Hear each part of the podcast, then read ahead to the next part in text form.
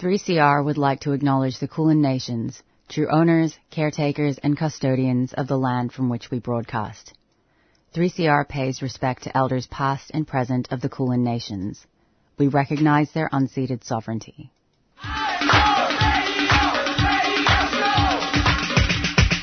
This is 3CR Breakfast. Oh yeah. Alternative news, analysis, and current affairs. Monday to Friday, 7am until 8.30am. Only double. Clap your hands.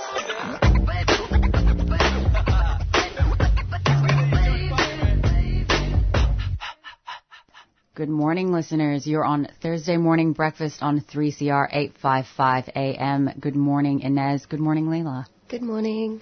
Good morning, everyone.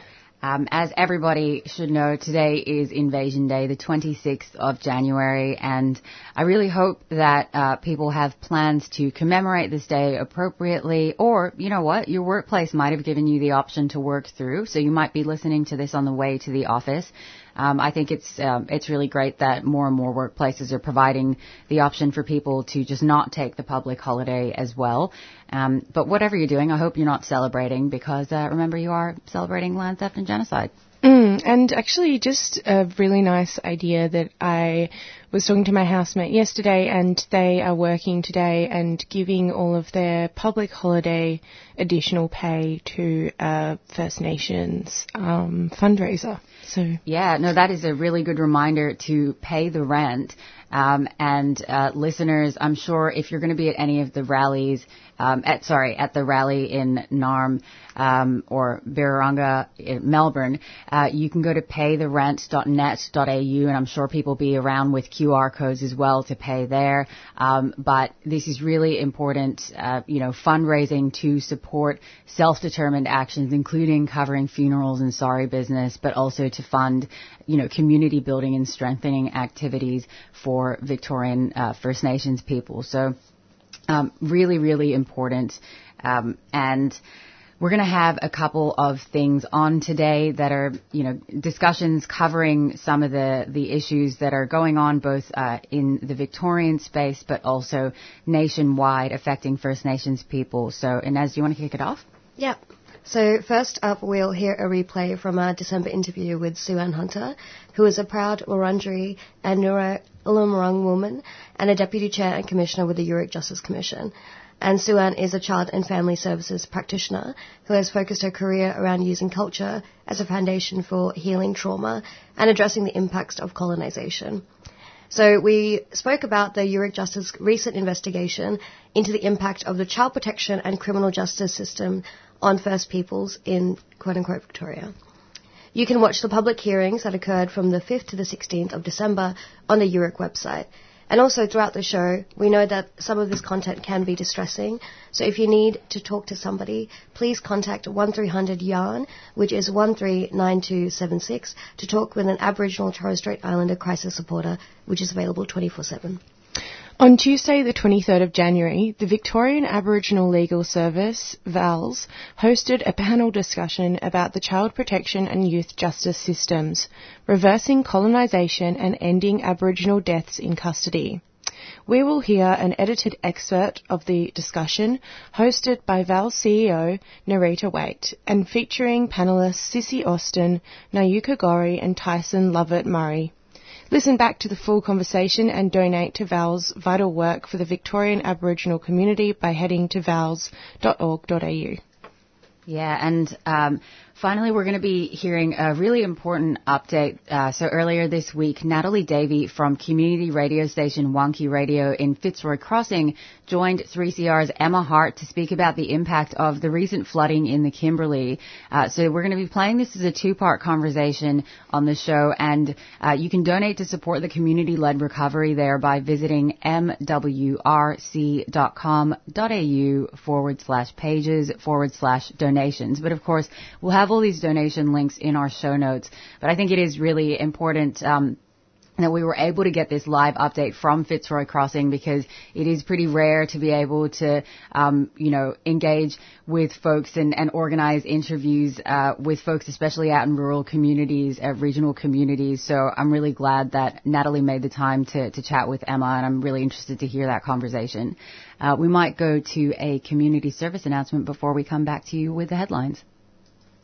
Wah carries the stories of our ancestors, forever watching over us and protecting us. Join me, Taldum Chongo Edwards, for Balamwa, a journey of stories, yarns and music about freedom and survival from 2pm to 3pm every Thursday afternoon on 3CR 855 on your radio dial. As I walk alone on my dreaming track tonight, I can hear the voices of my elders. Their ancient sounds echo in my mind to the beat of clapstick and the dancing. And these are the news headlines for Thursday, the 26th of January. SNAP restrictions on alcohol consumption in Mparntwe Alice Springs were announced by the Prime Minister yesterday in a move that recalls the psychologically devastating and harmful impacts of the Northern Territory intervention. First Nations people are pointing to the now repealed intervention as the cause for high rates of cl- crime and alcohol fueled violence in recent weeks. The intervention included appalling and punitive measures such as compulsory acquisition of land, forced income management, which still continues, blanket alcohol bans, and the suspension of anti-discrimination laws that allowed for compulsory health checks. Aranda community leaders say that the intervention was a disaster for remote community residents, one that disempowered First Nations people and made them prisoners on their own land. The bans prohibiting alcohol communities, uh, alcohol in communities across the Northern Territory under the Stronger Futures legislation expired and were lifted overnight in July last year. At the time, the government rejected calls from First Nations health groups for a more planned transition. A decision on the potential return of blanket alcohol bans is due mid next week, with communities now required to apply to opt out if the intervention era bans are reinstated. Also in headlines this week, and First Nations listeners. Oh. Also in headlines this week, and First Nations listeners, please be advised that this headline contains mention of a First Nation person who has died. The inquest into the death in custody of Veronica Nelson is due to close next week, and legal groups are urging that the Victorian government not to delay reforming the state's bail laws in the wake of the findings.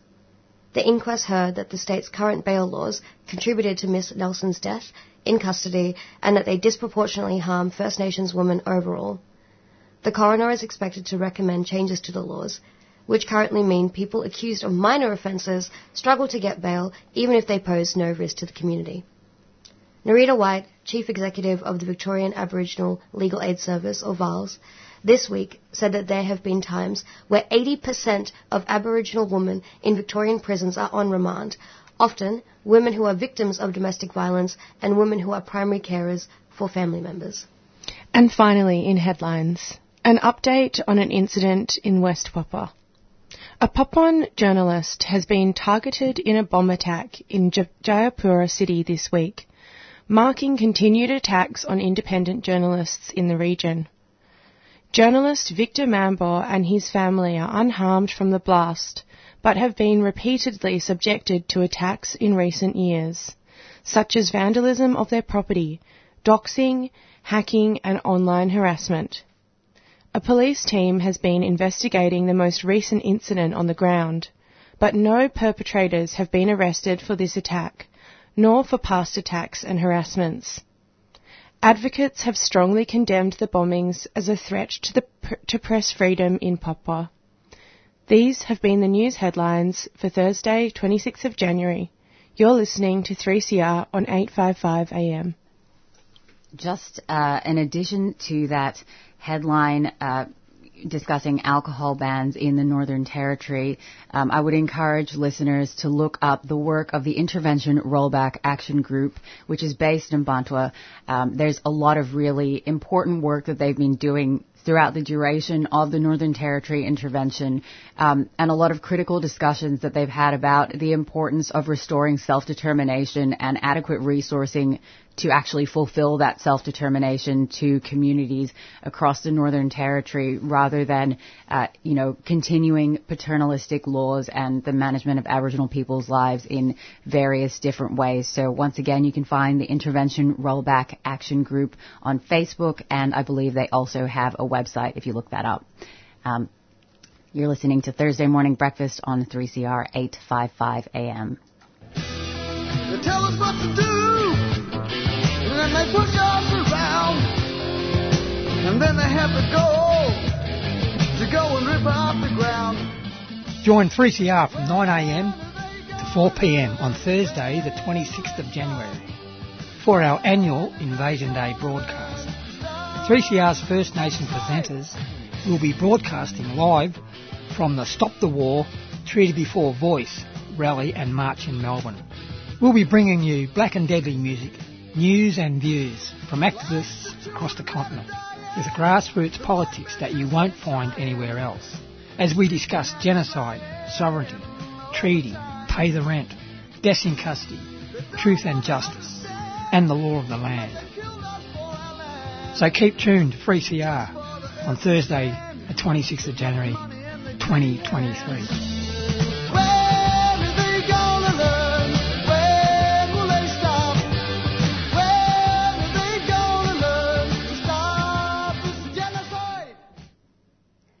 So now we will hear a replay from our December interview with Sue Ann Hunter, who is a proud Wurundjeri and Nure Ulamurrung woman and Deputy Chair and Commissioner with the Yoorrook Justice Commission.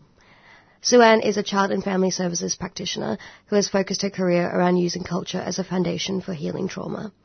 We spoke about the Yoorrook Justice Commission's recent investigation into the impact of child protection and criminal justice system. You can watch the public hearings that occurred from the 5th to the 16th of December on the Yoorrook website. And also, we know that this content can be distressing, so if you need someone to talk to, please contact 13YARN, that's 139276, to talk with an Aboriginal and Torres Strait Islander crisis support. And now we will go to an interview with Commissioner Sue Ann Hunter, who is a proud Wurundjeri Nuri Alamurong woman and a Deputy Chair and Commissioner with the Yoorrook Justice Commission. Sue Ann is also a child and family services practitioner and will be joining us today to speak on the Yoorrook Justice Commission's upcoming investigation into the impact of child protection and criminal justice system of First Peoples in Victoria. Thanks so much for joining us here today, Commissioner Sue Ann. Thank you so much for having me. Absolutely, anytime. Um, I think, can we, I know we have a lot to cover, but I know we'll start off with what you said in the media release, um, that we know the harm that has been inflicted on the stolen generation continues to traumatize our people, yet record numbers of First Nations children are being taken from their families at a rate 20 times greater than non-Aboriginal kids, and we're seeing a new stolen generation happening before our eyes. Yeah. Could we start off with why First Nations children are so overrepresented in the child protection system? Yeah, I think the why is is the really big part of it. So in these hearings, we were looking at why um, and, better understanding through these hearings about why this is happening. So why are we overrepresented? Why are the rates not reducing but going up? These are the questions that we want to know as well. So that's part of, um, of, of holding these hearings. But it is alarming that it's 20 times greater. And I've worked in this, this field for, for such a long time and it's getting worse, not better. So we need to remember that this, this commission is around uh, systemic injustices of for First Peoples within Victoria. And that why question is so important as we go into these hearings.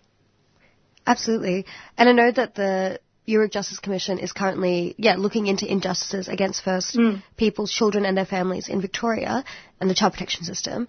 Could you tell us more about the actual commission process and what it really aims to achieve? So the commission is, it, Yoorrook means truth in Wamba Wamba language.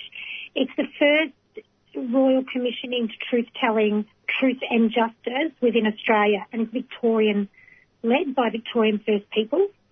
Um, and so we're looking at these systemic injustices from colonisation right through to um, to current, so historic as well as contemporary. Uh, with particularly uh, child protection and criminal justice, there are first two themes, for a better word. Um, you know, we need to look at the injustices of both because it's a bit of a pipeline, right? So the children that go in child protection end up in the criminal justice system, end up in youth detention, end up in prison. The systems are failing. Um, the systems are failing our people, and we need to know why. So we'll have three blocks of hearings. The first uh, of the three is focused on evidence from leaders of our Aboriginal organisations and service providers, um, as well as you know sort of leading experts in their area. Then we've got a block in February, and that's the opportunity for voices, a community voices of First Peoples, that have been touched by these systems. So there'll be there'll be hearings around that in um, in February, and then in March is the final block, and, and that will see government and institutions give evidence. That's where we'll be asking a lot of the why. Yep. We need these hearings to gather the evidence to be able to have really strong recommendations to be able to implement at the end of this. Yeah, absolutely. I think getting to, you know, as you've mentioned, getting to the why is so hugely important in this case. And mm. I think also, as you've mentioned, the system has failed. I think failure is also such an understatement. These children and families. Um, do you think that the system has failed, or is it set up to do exactly what it was really designed to? And as you've mentioned, there's so much like systemic crossover between like welfare, youth, criminal justice, quote unquote systems. Um, yeah, yeah. It's looking at the. We've got to be really clear that we're not looking at individual stories, but those individual stories make up the collective systemic injustices that have happened. Mm-hmm. So we need to look at those for evidence, and that'll guide us of where to go and have a look at. We know these are these aren't new issues. There's a lot of evidence around a lot of issues out there, and, and we notice them is. I mean, we we seen it, and, and I think every week there's another story in the paper around an injustice. It's not new, but it's just increasing, not decreasing, and this is this is the issue. You know, that some of these tragedies could have been prevented, or these outcomes, and there's multitude of reports and inquiries that say the same thing over the last decade. And bringing government to the stand to ask why, why, why haven't you changed these given there's so many reports. You know, it's not lost on us. This is nothing new, and that we're still asking the same questions. The state needs to understand the story of colonisation of the land and the devastating and lasting impact of colonisation. And if we can join those dots, we have a better understanding that it's not just now. It's, it's colonisation didn't just happen back then; it's a continuation. And so to look at how the systems have, have failed us from the start right through to now is really important, but it's also important that people understand and are able to join the dots of what happened during colonisation and how that is still happening and impacting on Aboriginal people today.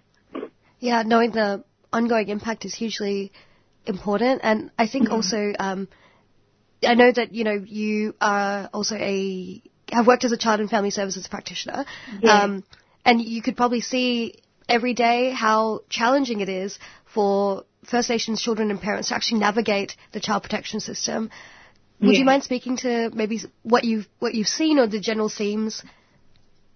Yeah, it's um, you know I've done that for 20 years, so I bring with me a lot of stories from a lot of kids, and and you know I bring them into this commission with me in my heart to to get to this. You know, if you're if you're struggling to even keep housing or to get a job or to get your children to school, like you, and then you're trying to navigate a system that just wants more and more from you. Look, I know I'm, I'm a single mum, and as a single parent, I struggle at times, you know, to make appointments or to, to go to things, and the system puts extra pressure. And I think we need to look at the system as a whole. Um, there's been instances where they say things, you can have your children back if you get housing. There's a housing crisis. How are they ever going to get housing? Or, you know, you you, you're struggling um, to get them to school, they may not even have a car. Um, or there's stuff going on that, you know, there's family violence or, you know, there's other things than just the child protection system that go on in people's lives. Unless we nurture people through probably what would be one of the most traumatic things in your life having your child. And we nurture people, and at the start we have a plan to get these children back, not just keep them in the system. We can we can do so much more than just remove children. Um, it, it is heartbreaking and and it is a bit soul destroying at times, but you know there's glimmers of hope in there, and that's from our mob that fight every day to get their children returned. And you know I don't take, I take those lessons that I've learned off my people within those systems. I don't take them lightly and I bring them with me into the commission to see, uh, see some hope. Yeah, absolutely. I mean, hope is important. And I think speaking on hope, how do you, I mean, how can we actually improve the system? What's actually getting in the way of doing that, do you believe? Yeah, so Look, this goes to the heart of what we do or what we intend to do at Yoorrook. So our recommendations will address those systemic injustices. Um, the hope is that we uh, we aren't just a normal royal commission. We get to do things sort of a bit more our way. Um, that we do have coercive powers to bring people to the stand and, and answer the questions, but we also uh, treaties running at the same time. So our recommendations don't just aren't going to be something that just sits on a shelf. There's something that we hand not only to the government but to the People's Assembly, which makes us as Aboriginal people accountable as well. And then we've got a driver to push these changes through. That's the that's the hope in, in you know it's not just another royal commission. Can I also say we aren't just looking at the, the stories of doom and gloom of our people, but we also want to tell our truth about our stories of resilience, our stories of survival, um, and how we've endured inequality, loss, sacrifice, injustices, and we're still here. And so we want to uh, not just we want to celebrate that we're still here, even though we're still fighting injustices. Um, and what we want from our people is to come forward and be able to give submissions through through our website, or we can support them, however that looks, so the process isn't just constant hearings. There will be private hearings. There will be roundtables. We will be going out from country to do them. They won't, won't all be televised and they won't all be in an office or in uh, our hearing room. Um, the way we can improve it is make sure that we've got strong enough um, evidence and that a lot of people have come forward and shed light on their experiences. Um, because that's the way we, we can investigate properly with enough stories to be able to to join the dots to the systemic injustice that we know is happening um, happening constantly. But these hearings that are coming up um, that start on Monday, they're live streamed, and I really, really encourage you know all Victorians to go on the Yoorrook website. I'm just going to plug it here a bit. So it's uh, which is y-o-o-r-o-k.org.au. All our documents are up there, all our submission forms are up there, things we've already done. I do encourage people to look at our interim report and go through. We've got links to elders telling their stories.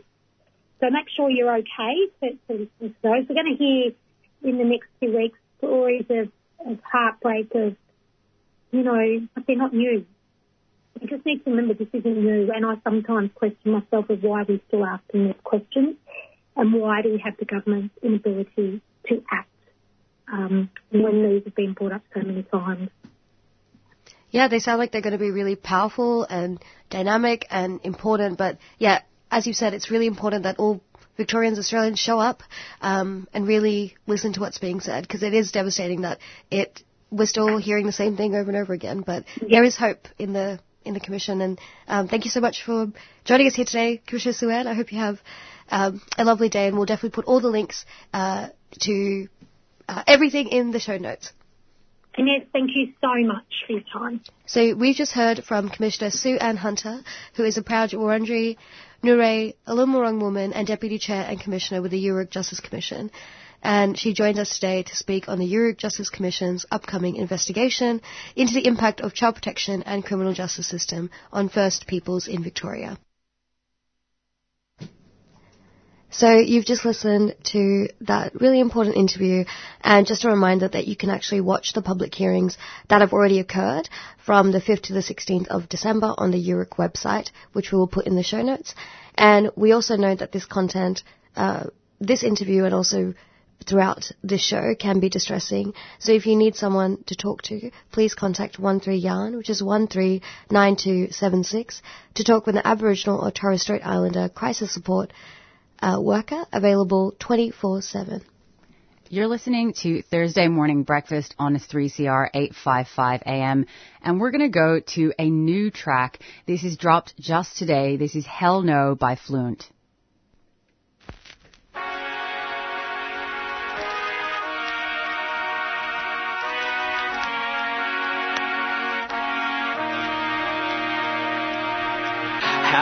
Long will they celebrate our pain? How would you know if you never felt the same? When the pain's still relevant today. So that's why together we gotta say, Hell no. Hey, oh, are you brave enough to stand with me? Defend my rights as well as my friends and family. Give me encouragement when everybody doubting me. Say that you're a true friend, yeah, and that you're proud of me.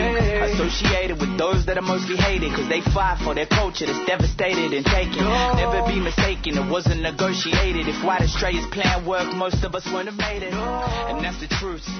Just accept real change in this country needs to be black led. Listen to the elders, hear their accents, a reflection of a knowledge from way back when there was a time we were connected to land and the spirit.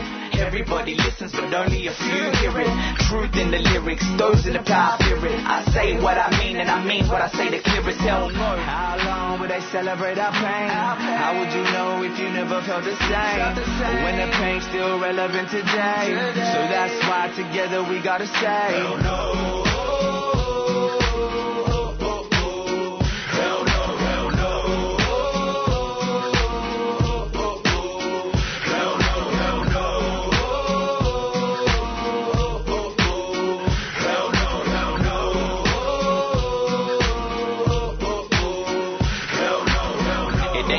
Just give us an applause. It ain't enough to say you down with the cause. Real support will take more than talk. Ain't good enough to give us prayers and thoughts. We want more. Give us self-determination. Give us say within our nation. Don't be sitting there complacent. Let the artists be creative. What we asking pretty basic. Only hated if you're racist. And I really had to say this. So it's up to you to face it.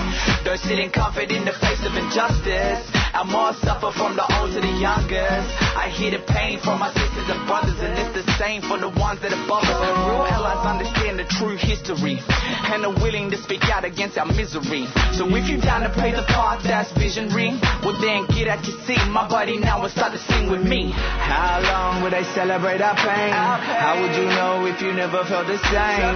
When the pain's still relevant today. So that's why together we gotta say. Hell no.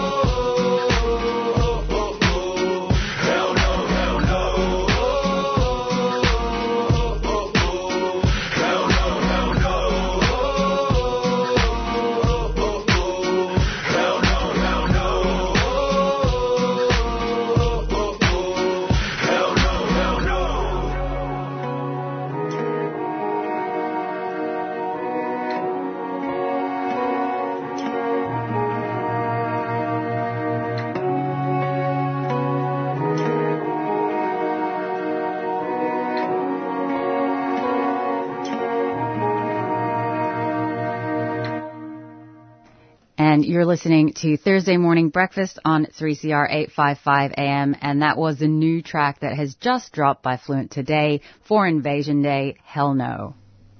On Tuesday, the 23rd of January, the Victorian Aboriginal Legal Service, VALS, hosted a panel discussion about the child protection and youth justice systems, reversing colonisation and ending Aboriginal deaths in custody. This is an edited excerpt of the discussion, hosted by VAL CEO Nerita Waight and featuring panellists Sissy Austin, Nayuka Gorrie and Tyson Lovett Murray. Listen back to the full conversation and donate to support VAL's vital work for the Victorian Aboriginal community by heading to vals.org.au. And before we head into that, I just might reiterate that reminder that this content can be distressing. So if you do need to talk to someone, uh, there's a dedicated uh, crisis and conversation line for Aboriginal and Torres Strait Islander people, and that's 13 yarn 139276. Hello, everyone. I would like to acknowledge and pay respects to the Wurundjeri people as traditional custodians of the land that I'm on today, which is our office at 273 High Street, Preston, and I pay my respects to the elders past and present. I also acknowledge that we are all on Aboriginal land across Australia. Sovereignty was never ceded, uh, always was and always will be Aboriginal land. I'm Nerita Waight. I'm a proud Yorta Yorta Ngarrindjeri woman with Taungurung connections and lucky enough to be the CEO of the Victorian Aboriginal Legal Service. Working for VALS has been a journey that has allowed me to experience so many sides of the criminal justice and child protection systems, where sadly the impacts of invasion and colonist ideologies still pervade. We see the legacy of racism and violence which causes harm to our clients, Aboriginal people, their families and their communities each and every day. As VALS marks its 50 year anniversary as one of Australia's oldest community legal services this year, we look back on our fight for justice, our fight to put a stop to systemic racism, and our fight to end Aboriginal deaths in custody. This has been an ongoing struggle for our people since the day the British colonisers invaded our lands. Our culture survived despite the harmful injustices that have been inflicted on us for 234 years and given us strength to continue the struggle for justice. We know that through connection to culture, community and country, we can pave the way to a brighter and more just future for our people. Today's amazing panel will share their wisdom and expertise with us throughout this process. First up, I'll welcome Sissy Austin. Sissy, would you like to introduce yourself? Hi, my name's Sissy Austin. I'm a Gunditjmara Kiri Worong Djab Wurrung woman. Um, woke up on Wadawurrung country, uh, but work down here on Wurundjeri country and um, yeah, I work in politics and First Nations women's health and yeah, community organiser. Thank you, Sissy. We also have on our panel today Tyson Lovett Murray. Welcome, Tyson. Would you like to introduce yourself? Uh, yep. Thanks, Nerita. Yeah, my name's Tyson Lovett Murray. Um, I'm a Gunditjmara boy from southwest Victoria. Um, currently a park ranger. Um, worked in other roles. Formerly worked at the legal service and um, Dardi Munwurro in Melbourne as well. Um, happy to be here. Thank you, Tyson. Unfortunately, Val's Tarneen Onus Williams wasn't able to join us today, but luckily for us, in her place, we're joined by Nayuka Gorrie. Nayuka, would you like to introduce yourself? Yeah, I'm Nayuka. I'm a Gunai Kurnai Gunditjmara Wiradjuri Yorta Yorta person. Um, I'm here on Wurundjeri country. Um, yeah, I'm a, an essayist and screenwriter, um, and also a committee member of the Incarcerated Trans and Gender Diverse Fund, which is a mutual aid project um, providing funds to um, trans and gender diverse people who are locked up or criminalised. Um, yeah, and a bunch of other things, I suppose, but that's what I'm saying today. We are pushing the Victorian government to raise the age of criminal responsibility to at least 14. Um, this has been a long and arduous fight. Many of our children and young people are funneled through the child protection system and residential care before they're before they are incarcerated. Why is the child protection system failing our children so badly, and how can we stop the harm it is doing to our communities? Sissy, would you like to start? Um, yeah, it's a massive question, and I guess you know my input into it is only you know minor within within the whole community and the stories and experiences and you know, solutions that our communities have, but why is the child protection failing our system, our children, and feeding, you know, into the justice system? It's it's a heartbreaking reality that you know Aboriginal kids, our kids, are having to experience a system that was built to destroy us as a people. Um, and, you know, you hear those on the other side talk about it being you know, a system that protects children from harm and um, removes children from unsafe, you know, situations. And, you know, there's no safer place than, you know, Koori kids being with us, with community, um, you know, surrounded by elders, aunties, uncles, um, and it's, yeah, it's kind of a thing that I've been on as a kinship carer and I completely, you know, honour the stories and the journeys of the young people that I've cared for over the years. Um, I've cared for quite a few um, family members over the years and every single Koori child has a story of their own, but something that stands out, you know, is the isolation and the disconnection from siblings, from parents, from community. And there's only so much that deadly carers can do to heal the hurting hearts of our young ones who just want to be, you know, with mum, with dad. Um, yeah, it's, it's broken hearts and it's a system that's failing our kids in every single element of their lives and carers, Koori carers are just trying to keep up with that, you know? Um, so yeah, I guess there's not like one single answer to it other than if you look back at the history of how the system was built, like particularly child protection down here in Victoria and the intentions of why it was built and who it was built for. Um, you've really got to get back to those um, initial elements of the child protection system to understand why it's failing um, our young ones. And, you know, out of frustration, I did write that piece around the child protection system and I got quite obsessed with, you know, investigating it and doing all this reading and I was trying to understand – why I was so angry and so frustrated at the system whilst caring for my family members and just having child protection in my house nearly every day and like having to deal with just all the stuff, the daily stuff. And my kind of coping mechanism was doing all this research to understand, you know, where it originates, why it originated, and um, and you really, once you do understand that, then you see um, how it still haunts, you know, it haunts our kids and is controlling our kids. And um, yeah. Just in response to what you said, I just wondered if you could elaborate on, you talked about um, how um, you know, you, you did that reflection and that work on looking at um, the history um, and the operations of the system. And um, there's a lot of talk always about self-determination and the child protection system, but for you, with your experiences and with the knowledge that you've gained, um, is that a pathway to a solution? Um, and how would they actually move towards that, if at all?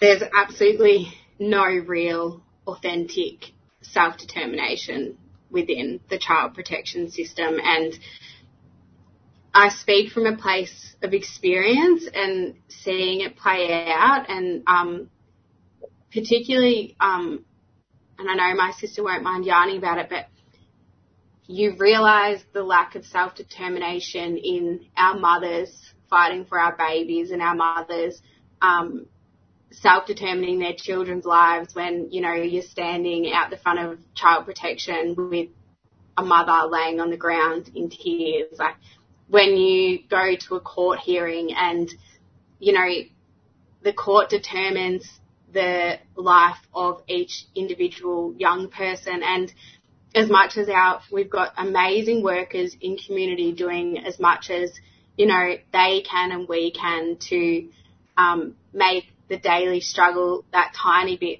you know, easier with having black blackfellas working in the space and, um, that's just like, there's no self-determination in that when you're already being controlled through this system, through child protection. And then um, there being court orders that say specifically what you can and can't do with that child. So where those orders are already made, it's it's those orders are already made, and then there's a referral potentially to like Section 18, which is something that's um, being rolled out across our state. But my criticism of Section 18 is that the decisions have already been made in the courts, in the child protection system, um, who are, you know, mates with the courts in a really um, intimidating and actually scary, violent way. Um, so I absolutely acknowledge the work that our people are doing on the ground, like in trying to make this work so it doesn't add as much trauma. But yeah, I I couldn't give you an example of where there has been self determination. I feel like, you know, as a kinship carer, about the only thing you can decide um, over the young person, the family member that you're caring for is, you know, what they're going to eat. and that's like what it literally came down to, you know, it's, it's, you know, you have to fight for what school you want them to go to. You want them to go to the school with all the Koori kids. It's like, well, why? Like they've got to go, you know, to this one or that one. And then it's, um, it, it's a multitude of things and, um, it's, it's just incredibly frustrating. And I shout out to any kinship carers that are watching this because I know the struggle and I'm here and, um, whilst I'm not a kinship carer anymore for the first time in my entire 20s, I, I do want to not let the pain and hurt that I've seen and witnessed and experienced go by the wayside because um, our kids yeah need us to keep on fighting whilst they're silenced by the system. Can I, um, yeah, no. Can I jump in there? Um, yeah, it's funny because I was yeah, kinship carer for over a year.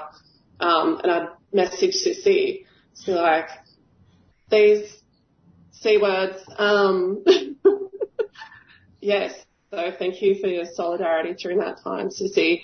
Um, I think there's two parts to the question. Uh, the first was around um, the age of criminal responsibility, and then the next part was around um, the role of uh, child theft, uh, funneling our kids into that system.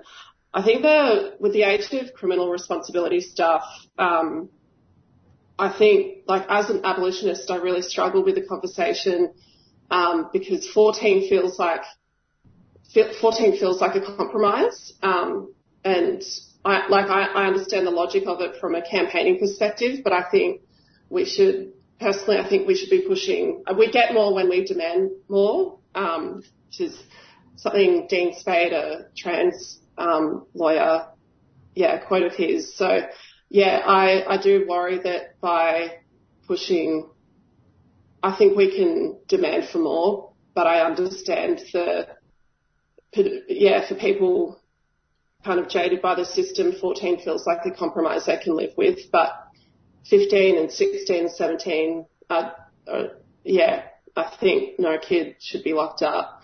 Um, yeah, I mean, I don't think anyone should be locked up. I think prison shouldn't exist.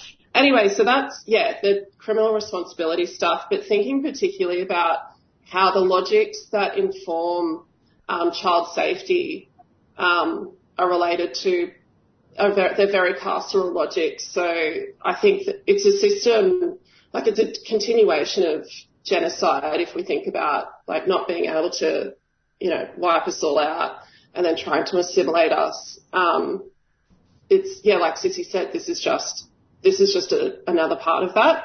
I think it's also um, so it's yeah, this there's I think this really big there's a strong relationship between colonialism and genocide, and also um, carceral and like racist logics informing it.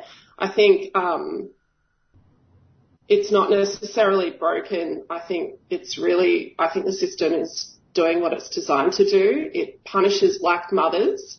Um, it's constantly, like Sissy note, like the the goalpost is constantly shifting, and, and like our it's like these impossible demands that are just made up by people um, who have no relationship to the kids. Your workers are constantly changing. Um, it's yeah, it is. It's a it's a it's it's a it's a stupid system. Um, but it feels like it is designed to punish black women. Um, and also something I found as a carer really interesting was how the state tries to make you as the kinship carer part of their surveillance and part of their machinery. Um, and if you're not, yeah, if you're not thinking about it, um, it really tries to pit you against the parent. Um, so it's this like paternalism that's also um, at play as well. I think if you're not, yeah, they really they try to get you on side and try to get information out of you, but all the while you know that they're taking notes, um, and no matter what, they're building a case. Um, yeah, so I think, like, yes, um, obviously, like, cops suck and, like, screws suck, but also thinking about the role of the social worker in all of this. Um, as well. I think um, a book that really helped me think about, particularly the um, the system of ch- like child safety, so-called child safety, child theft, um, was Shattered Bonds by Dorothy Roberts, um, who's a black scholar from America.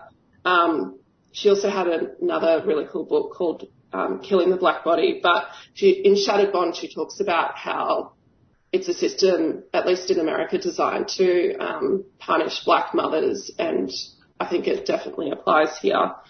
Um, yeah, Tyson, do you have any reflections to add to that discussion so far?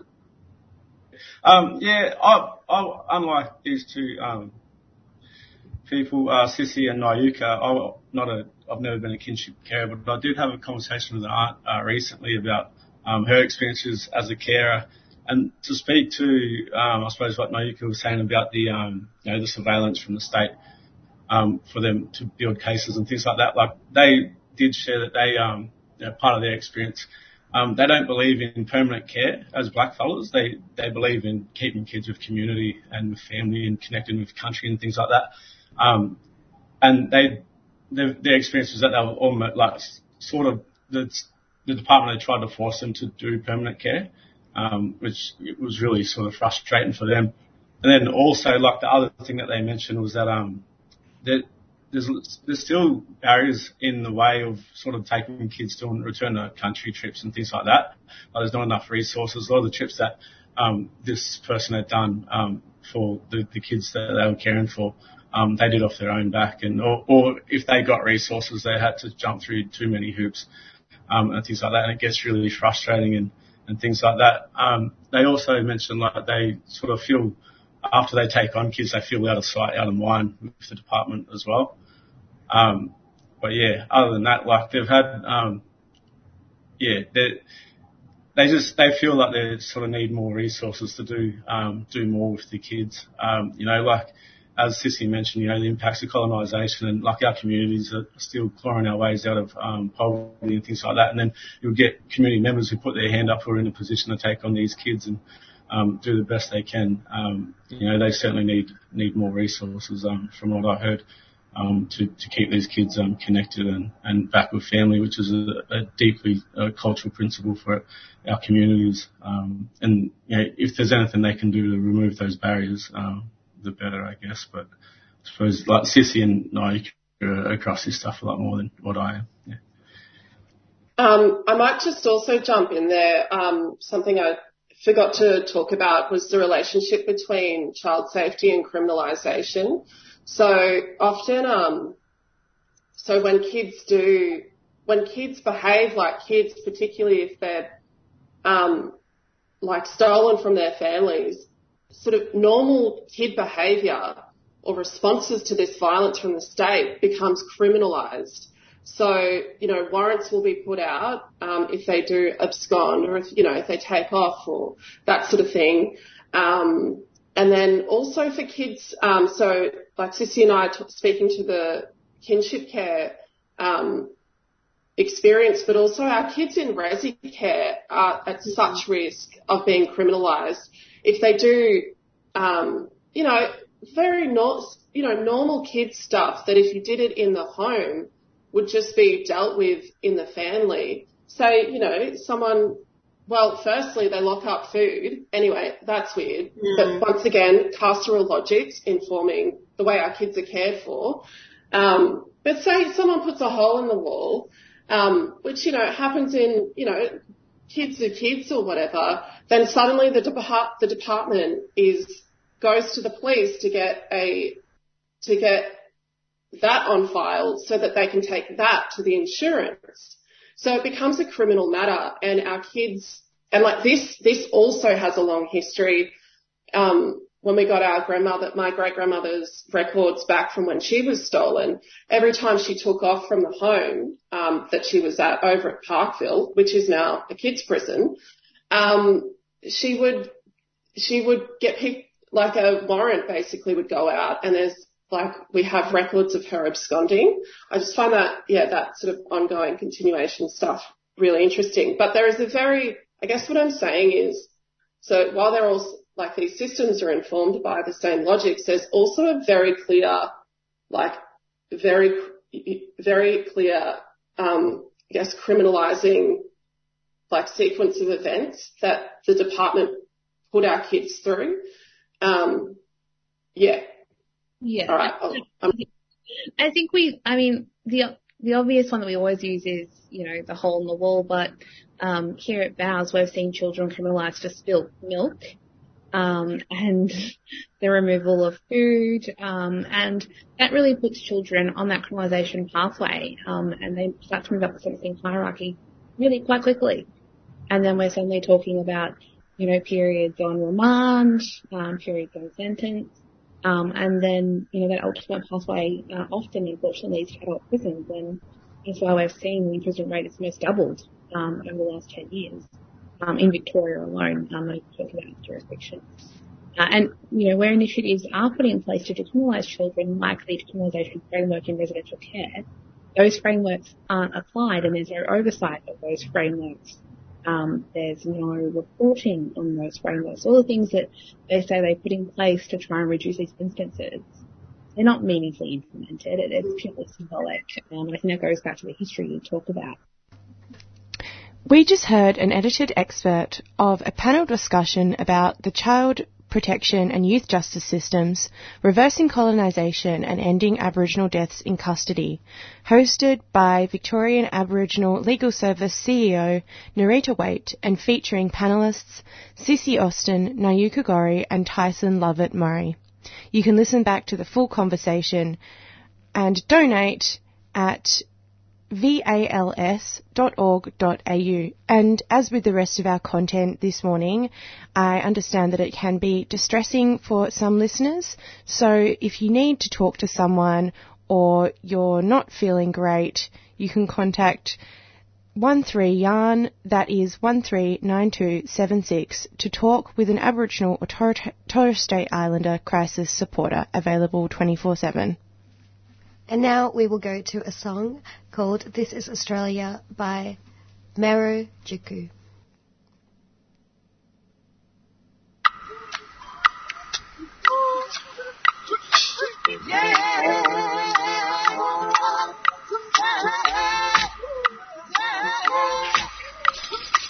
Just wanna party, crack a put upon your. All the days oh, lest we forget. Foodie's on tonight, can't just get over it. You know she'll be right. We just wanna party, crack a cap or two, put upon your thumbs. All today is true, oh, bound the spacious shed. Something's gotta give. Can you just go home? Find a place to live. This is Australia. Look how I'm killing ya. Locking your children up.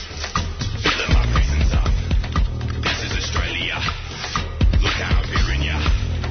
Locking your children up. Filling my prisons up. This is Australia. Look how I'm treating ya. Say there's no room for ya. Quick to forget your name. This is Australia. Cops in my area. Locking you up. Cause white made me scared of ya. Yeah, yeah, I'ma go into this. Forgetting our history. Yeah, yeah. Locking up refugees yeah. Showing their fear in us. Nah, nah. Not knowing who we are. Yeah, yeah. Chuck you in madness, cause this is Australia. Oh, tell somebody, you can tell somebody.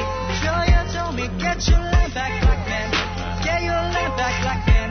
Get your land back, black man. Get your land back, black man.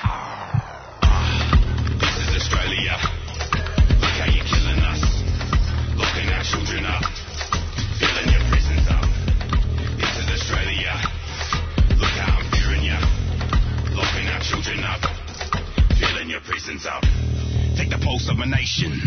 can see the fear.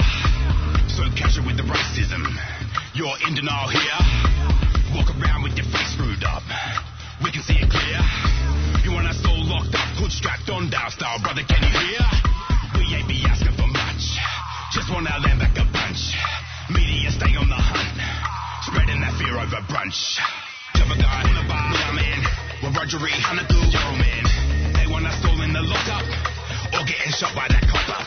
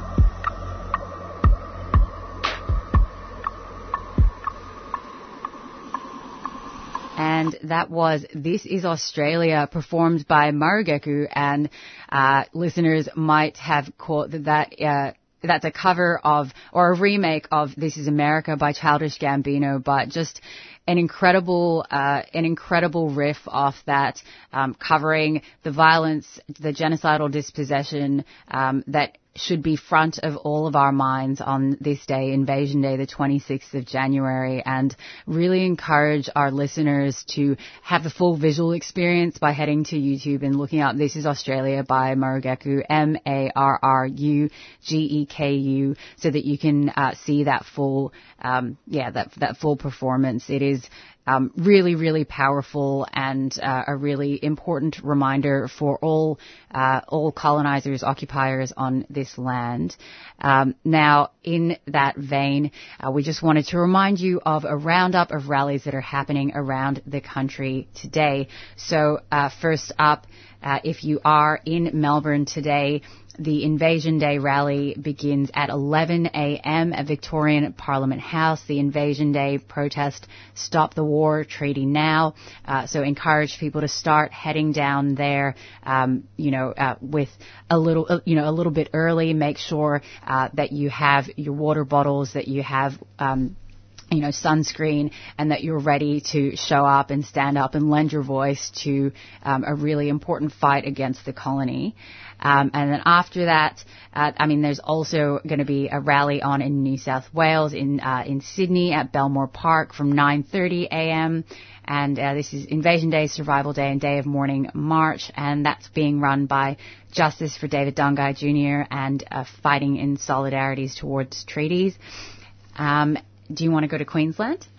Yep, so in Queensland at 10am today, uh, Queen's Gardens, Brisbane City, there is the Invasion Day rally in Meanjin on Jagera and Turrbal land. Then you can find the uh, Tasmanian rally. Uh, it begins at 10:45 a.m. today. So that's the Invasion Day rally in Nipaluna, Hobart on Palawa land, and over to WA at 12 p.m. in Boorloo at Forest Chase, Perth City, WA. You can attend the uh, Perth In- Invasion Day gathering and march held on Whadjuk Noongar country. Uh, and also, I just wanted to mention from 2:30 p.m. to 11 p.m. you can attend the Rubibi Survival Day uh, celebration. Well, sorry, um, event uh, on Jugunyaru land in Broome at the Gimme Gimme Club, WA. Um, there's also a South Australian rally in uh, that's at Tarndanya uh, Victoria Square, and that goes from 12 to 4:30 p.m. It's a Survival Day march, and um, organizers are uh, asking people to come and stand in solidarity on the 26th of January. Um, and in the ACT, there is the Sovereignty Day Isabel Coe Memorial Lecture and Aboriginal Tent Embassy event at 9:30 a.m., which is starting on the lawns of Parliament in ACT um, on uh, Ngunnawal and Ngambri country. And uh, for listeners who will be staying with us from 9 a.m. to 4 p.m. for our Invasion Day broadcast and dedicated First Nations programming, we're hoping to bring you uh, some of the recordings from that event. Um, and uh, yeah, I really uh, encourage people to uh, you know keep an eye on. Uh, I know NITV usually does a, a, live roundup of events that are happening around the country, so keep an eye out for that. Um, I also know that 4 Triple Z Radio in Meanjin are going to be broadcasting some of the rally that's happening up there as well. So really just encouraging people to stay tuned wherever you are. Stay tuned to 3CR 855 AM. And we're also going to be having hopefully interviews and live catch-ups throughout the day uh, with folks from various different rally sites um, with a bunch of different perspectives. Um, hopefully talking to uh, Tony Green from Dardi Munwurro and the Strong Spirit Show on 3CR, and Uncle Teldrum Choco Edwards um, from Balamwa Show on 3CR. So you're listening to Thursday Morning Breakfast on 3CR 855 AM. They tell us what to do, and then they push us around, and then they have to go to go and rip out the ground. Join 3CR from 9am 4 pm on Thursday, the 26th of January, for our annual Invasion Day broadcast. 3CR's First Nation presenters will be broadcasting live from the Stop the War Treaty Before Voice rally and march in Melbourne. We'll be bringing you Black and Deadly music, news and views from activists across the continent with grassroots politics that you won't find anywhere else as we discuss genocide, sovereignty, treaty, pay the rent, death in custody, truth and justice, and the law of the land. So keep tuned. To 3CR on Thursday, the 26th of January, 2023.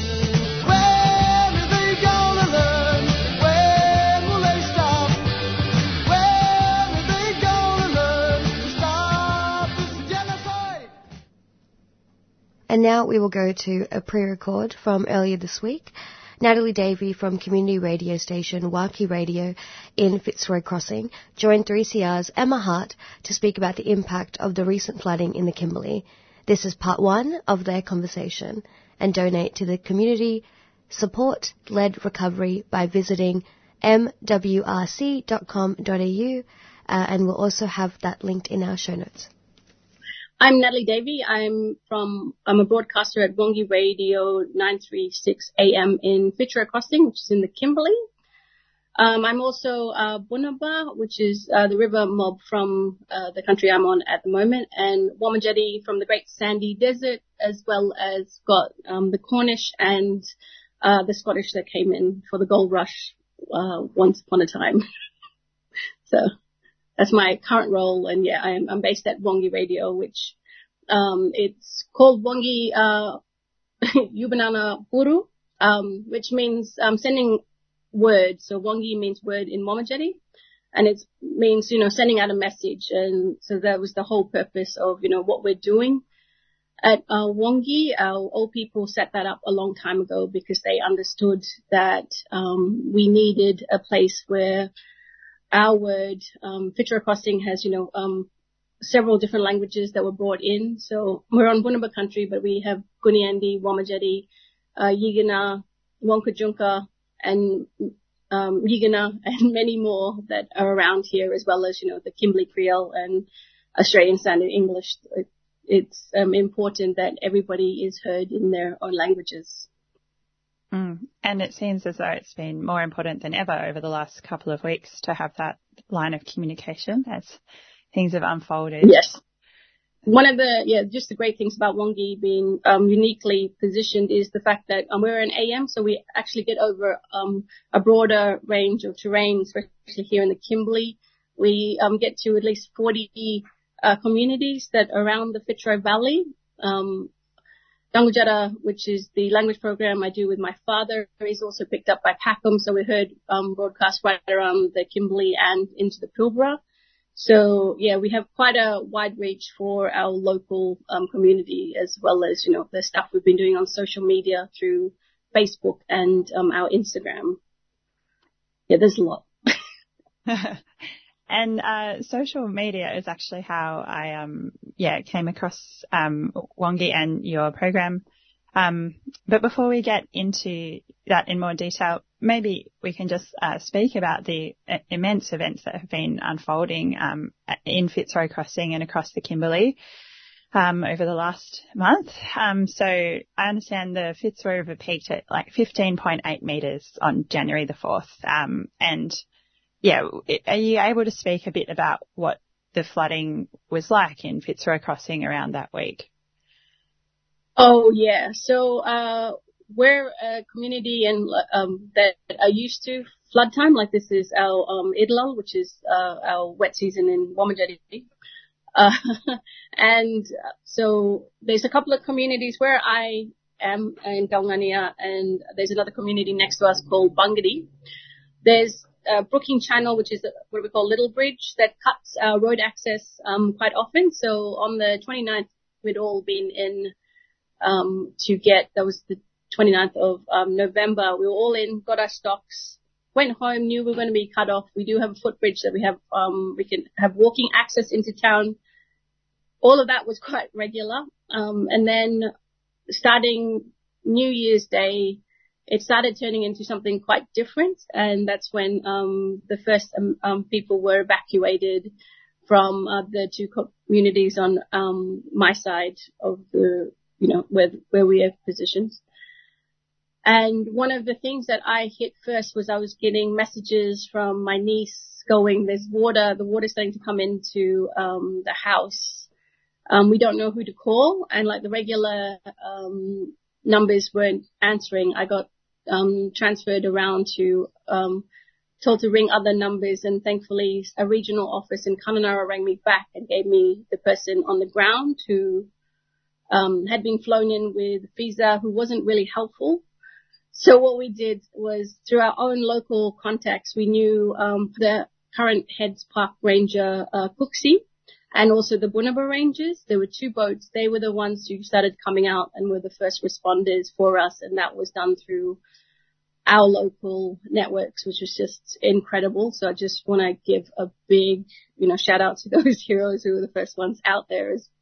And um, there's um, other mob, of course, but then um, most of Bangadi was uh, evacuated by the second, um, and on the third, you said, you know how you said that it peaked on the fourth. We were evacuated, and the last um, people in Dalngania were also evacuated. There was about 12 of us um, that were the last to come in, and it was just, it was an inland sea. I'd never, like, you know, as Aboriginal people, you orientate wherever you are, and we literally couldn't work out where we were, and like we're on our own country, and it was really difficult um, to see where we were because we, you know, we were on a boat halfway up the side of um, power lines that we usually drive along, but now we're boating, and the water was so rough.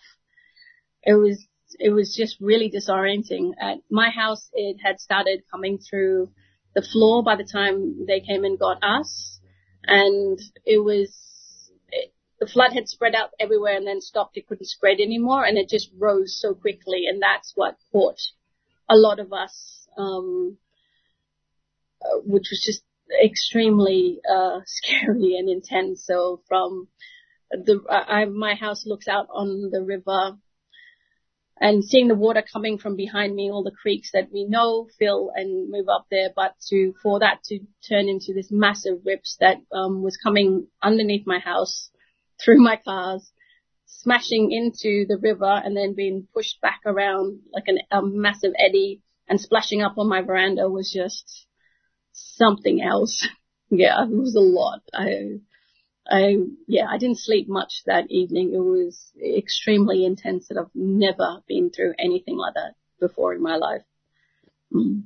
It sounds really terrifying. And yeah, that yeah. 15.8, I think it's like two meters higher than the previous one on record I read. So that's really different. And also in, you yeah. posted a, a, video from your porch before you um, evacuated and mm. yeah, it just, the water looks immense. Um, and I also saw that there, there were two groups of like very soggy and scared looking wallabies like um, on on your veranda because that was like the safest yeah. place for them to be, the highest place. It just yeah. Yeah, that was um that's another part of the loss that you know there's so many animals. There was my cousin who was up at the old post office. There was a point in the evening that was she was like, "Can you hear the cows?" And between her place and my place, there was just a huge herd of cows. By the morning, there was only three left that could handle standing there, and it was just so heartbreaking. And trying to like check the water, but not scare the animals from, you know, they would take off and jump back into the water and then ripped out. Um, for me to be able to check where the water was at, but also not interrupt them. So because they only clinging to very small spaces, it was just yeah, had the pig. There was a pig on the um, other veranda. There was a brolga that was in the same spot for hours and hours, but the next day I couldn't see it. It's just there's a lot of that kind of stuff that I'm still we haven't kind of processed and go went through just you know that space, let alone everything that's happening now. Yeah. Well, mm-hmm. thank you for sharing about that. Uh, really terrible experience that I'm sure you and everyone else is still trying to understand. In terms of where where things are at now, um, you mentioned your language program, um, Dangajara, that you present on Wangki Radio along with your father, Bullen Rogers, usually. Um, and I saw that um, when you presented uh, with your mum, Carolyn, today, um, the Walmadjori uh, word of the day was um, mandu. Uh, could you explain what what that means? Yes, that means stink or, or stinking. So um, yeah, it was uh, uh, yeah, dad couldn't join this today and mum was um, gracious enough to uh, get up early and join me for Dambujada. Um, as things happen, depending whether it's the season or what's relevant for that time, that's where we pick our words of the day. And because my father is a fluent Wamajiri speaker, we generally speak, um, keep our Wamajiri, um, our words Wamajiri. So it just, it's the stink of like once the flood goes down, there's a lot of mud and that has a lot of debris in it. So there's a certain smell of it. Sometimes mud is, there's good mud and bad mud, but this kind of mud you don't want to be in because there's lots of things that can make you sick as well as, you know, all the carcasses and just debris and it's uh, kind of gross, but there's also, um, people do use it when they're going, oh, that's a terrible joke. Um, use it in that way as well, like, oh, that joke stinks. Um, so, you know, there's always depending on the context you can use all the um, words for something else. But yeah, it's it's a lot of fun doing it that way. So I guess with that as like a point of departure, like what's the situation like in Fitzroy Crossing now? Um, it's still hectic, but in quite a different way. So, um, for myself uh, and watching my community go around, um, I had to get a mental health plan in place for myself because we it was one of the main things that you kind of need first up when you're being displaced that's quite difficult is just sleeping. So everybody is still kind of on high alert. So, you know, that fight, flight, worried about your life and being um, moved. Um, learning how to just, um, well, one of the things is contracting all my muscles and as I let them go, breathe out to tell my body I'm safe, I can sleep.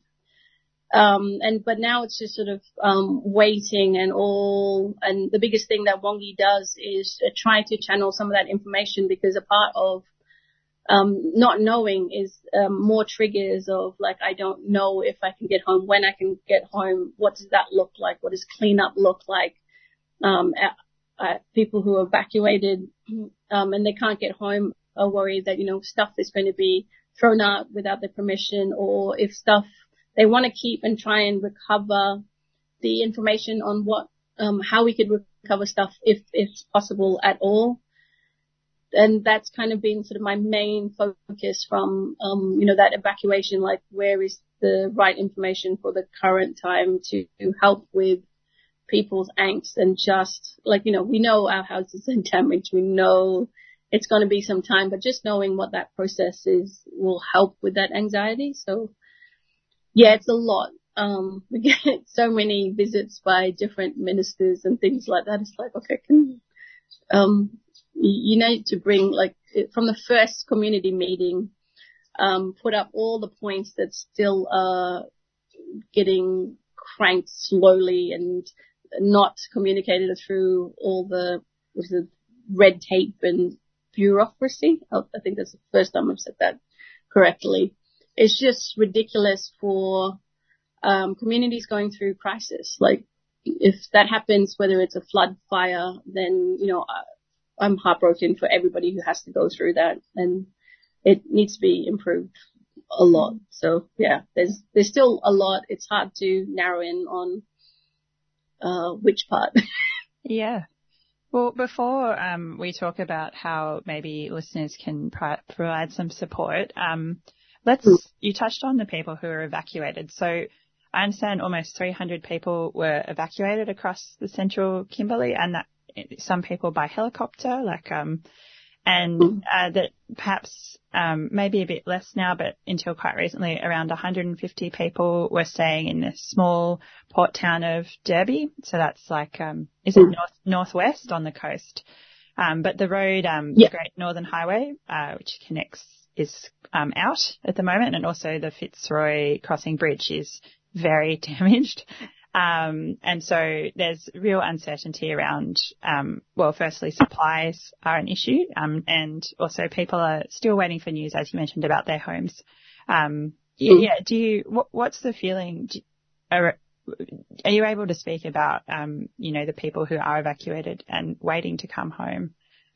Um, again, it all is about that um, not getting the information um, uh, quick enough, not being able to have a um, the outside services not um, establishing those lines of communication with um, local organizations, who's on the ground, um, who can talk for each community to be able to communicate back to their own mob depending on where they are um, which has follow-on effects for um, you know people in Derby, people who live in um, Broome as well. So a lot of it comes down to just not having the correct information when we need it. So as for food, there is regular food coming in. So for the west side, which is where Fitzroy Township is, that's coming via Derby and um, by being brought by barge and then tracking it this way.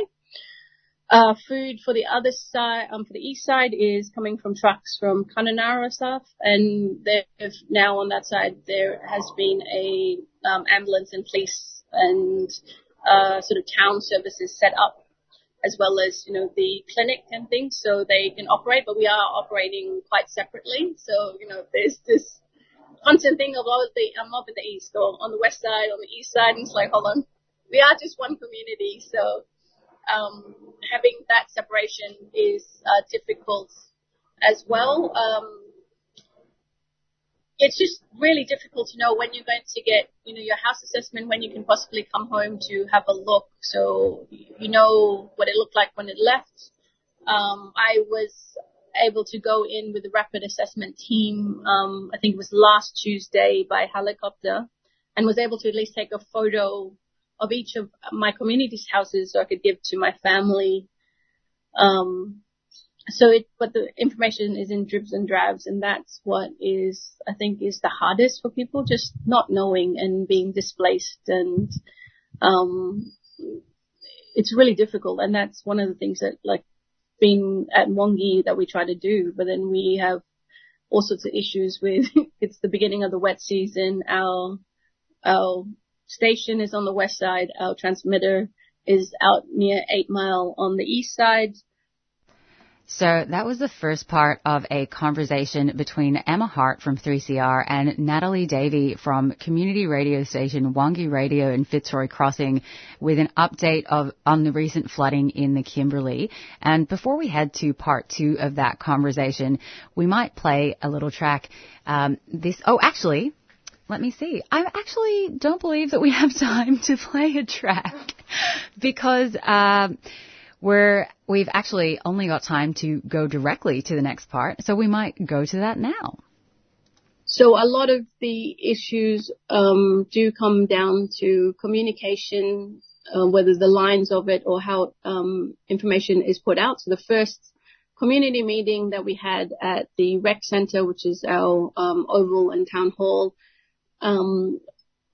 everybody stood up to say that they wanted Wangki as the line of communication because, you know, that's our local system. So one of the issues that we, oh, one, there's quite a few things that we've had, um, issues with. So one, we're not, um, yeah, we're not funded as a emergency broadcaster. So all of our, um, equipment and things are quite outdated. We don't have the ability to be able to switch the um, transmitter over um, remotely, and that causes problems because uh, Wangki Studio is on the west side, so in the township, where our transmitter is out near Eight Mile on the east side. So for us to be able to go and fix that, we need to organize with DFES an unknown time to be able to be um, dropped off by helicopter.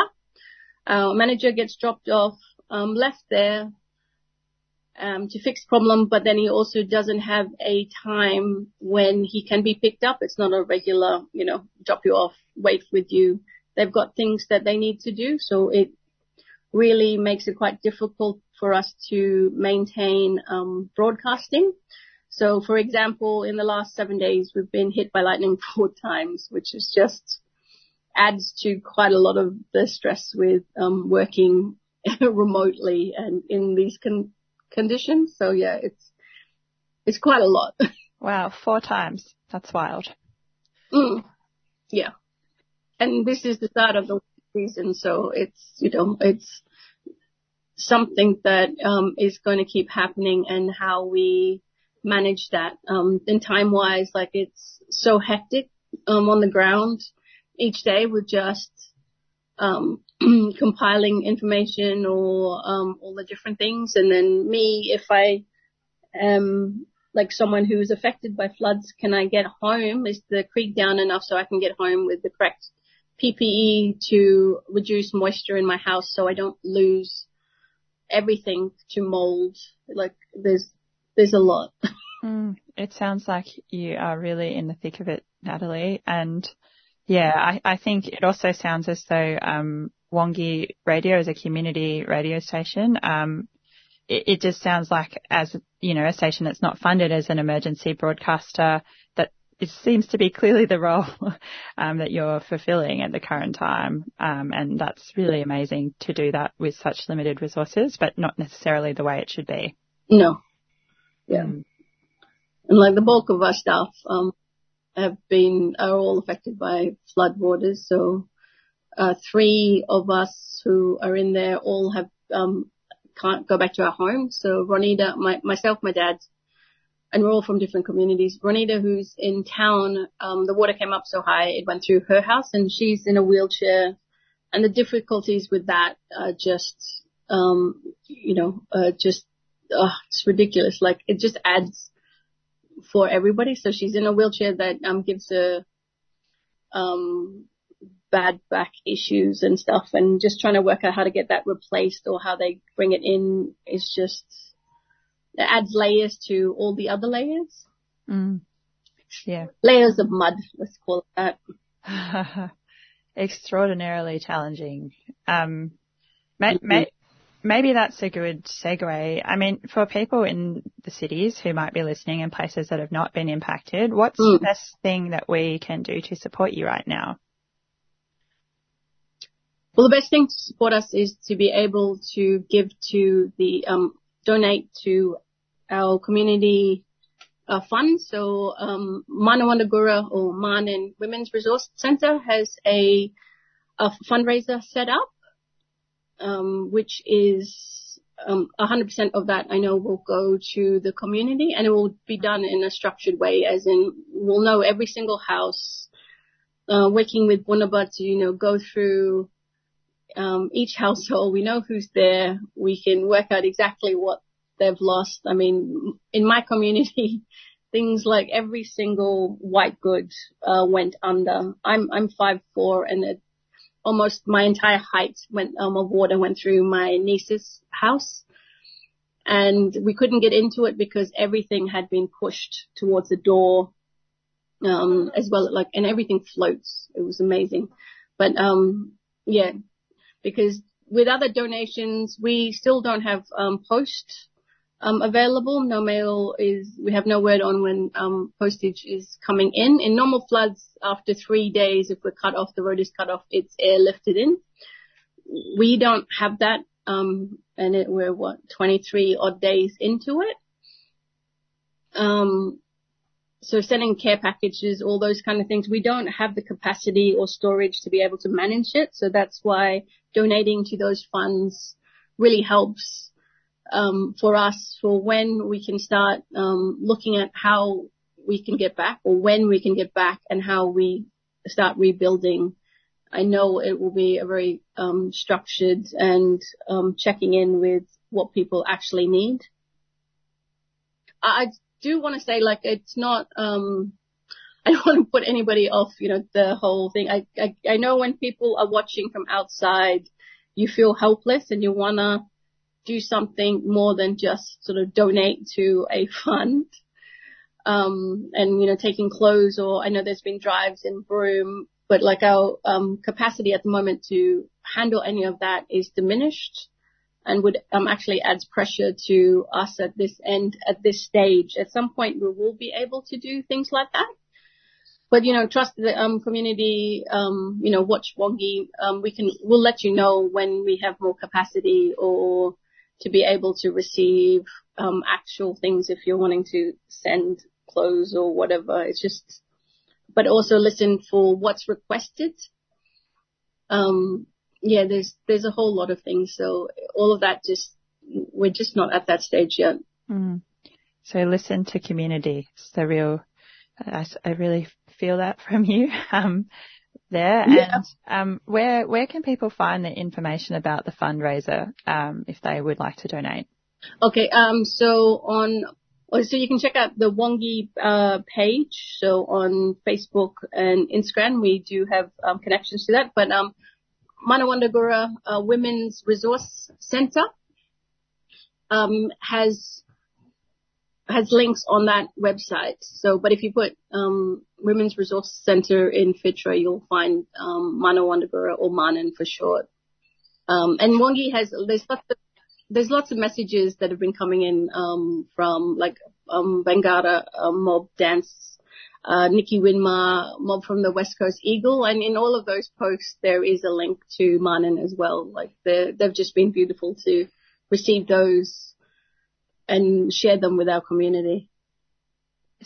So wonderful to have that solidarity. Uh, I mean, thank you so much for being generous with your time when uh, everything is so hectic up there at the moment and speaking with me today, Natalie. Is, is there anything you'd like to add before we wrap up the interview today or? Um, uh, just that, you know, I'm here to support, um, local radio.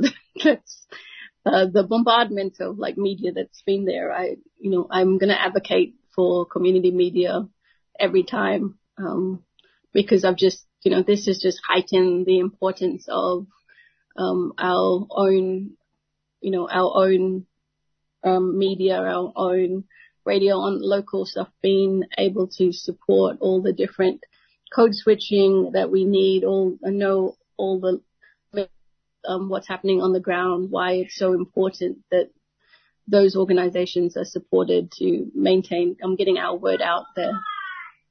Mm, absolutely. Yeah, and it sounds as though community media and also community networks in the immediate disaster response um, have been really vital here. So I think that's such an important Absolutely. message. Well, thank you so much for for speaking with us today, Natalie, um, and sending you and uh, everyone in the area, um, yeah, our, our thoughts, feelings, and hopefully some money if everyone's listening. yeah, thank you very much. Very appreciated. That was Natalie Davey from Wangki Radio speaking with Emma Hart from 3CR, and there'll be donation details in our bio. Um, thank you so much for catching up with us on Thursday Breakfast, and please stay tuned for our dedicated Invasion Day programming from 9 a.m. You're listening to 3CR 855 a.m. 3CR Breakfast would like to thank the New International Bookshop, Melbourne's radical independent bookseller and venue, for their financial support of this program. You can find Nibs in the basement of Trades Hall in Victoria Street, Carlton. Or check them out at nibs.org.au to find more information about upcoming discussions and events. You've been listening to a 3CR podcast produced in the studios of independent community radio station 3CR in Melbourne, Australia.